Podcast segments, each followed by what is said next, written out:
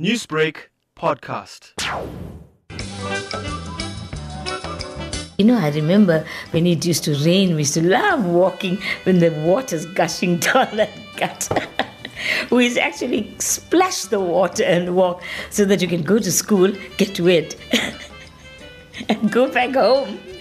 That was the fun part of it. Trust veteran actress Savy Ramsamy to find fun in the simplest things, like walking to St. Aidan's School at Overport, Durban in the 1950s. At St. Anthony's High School, her first act began. They believed in elocution classes. You must, you know, speech and deportment was very important. You must learn to talk properly, walk properly. So that's what they instilled in us.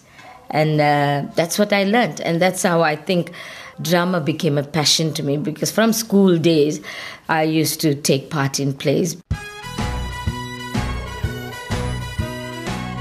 The dress is Chanel, the shoes YSL. Savy went on to study a commerce course at the ML Sultan Technikon, but still the love for drama played in her mind. That's where we formed this drama society, and I also did plays at ML Sultan Tech as well. And then uh, thereafter, we used to meet on Saturdays. We used to meet uh, Ronnie Govender and uh, Muthal Naidoo. And we used to workshop lots and lots of little, little, little, little skits and plays. And that's where my passion grew. In 1969, she performed in Talking Turkey and Nine Boy.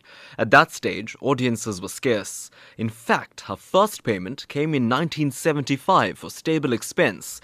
She earned 25 rand. It was very difficult, very, very difficult.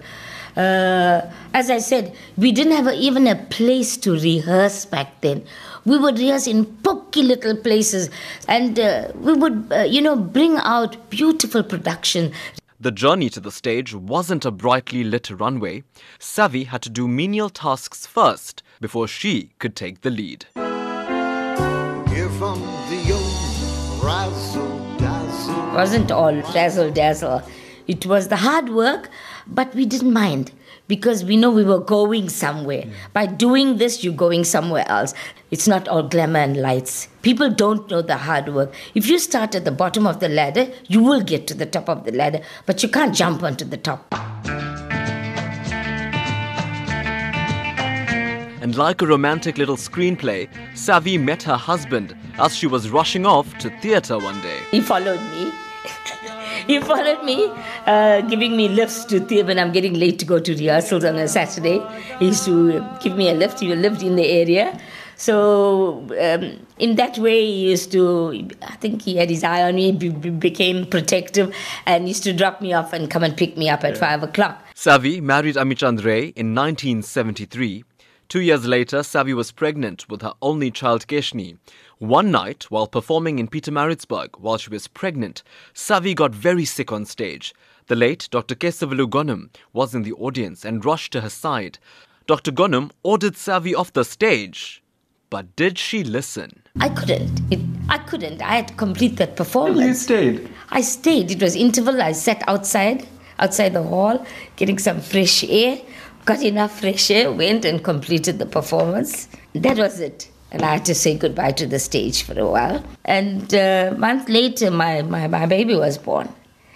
And after my baby was born, my husband got very strict with me and he said, This is it, no theatre for you. Savy closed the curtain on her career for 10 years until her close friends Iso Khan and Muhammad Ali sweet talked her husband. When he saw me, he said, "Savy, Savy, I've got a play for you. I, I've written a play, and it's and uh, and I need you, and I need you." I said, "Don't ask me."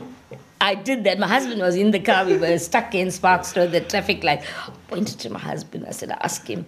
They said, "Okay, we're coming home." And he said, "I'm not stopping, Savy." He gave them my address where I worked.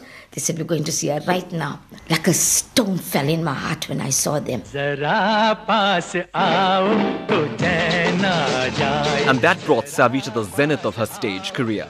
By 1985, ECMA Productions had become a rage across South Africa Jamal Syndrome ran for 11 consecutive nights at Reservoir Hills. In total, the play ran 120 times. We were used to be so tired in the day, we can't, and we had to go to work. All of us were working people. We had to go to work the next day, perform in the evening, work in the day. We were falling apart. But we did it. After that, and uh, we started touring because people were wanting us, and we toured and toured and toured non-stop. Savy would work her day job, run her home, raise her daughter, and travel around the country for sold out stage performances, proving the might of a hard working woman. Sacrifice. I think sacrifice is such an important thing. And you must get your ducks in a row. It's possible to do everything if you got your head screwed on right. And if you're thinking of doing all these things, if you want to juggle it, you got to juggle it.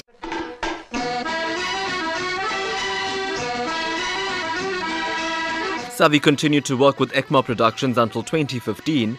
Today, she still has a jam packed schedule of rehearsals and performances, which all begin with prayer, her saving grace, she says.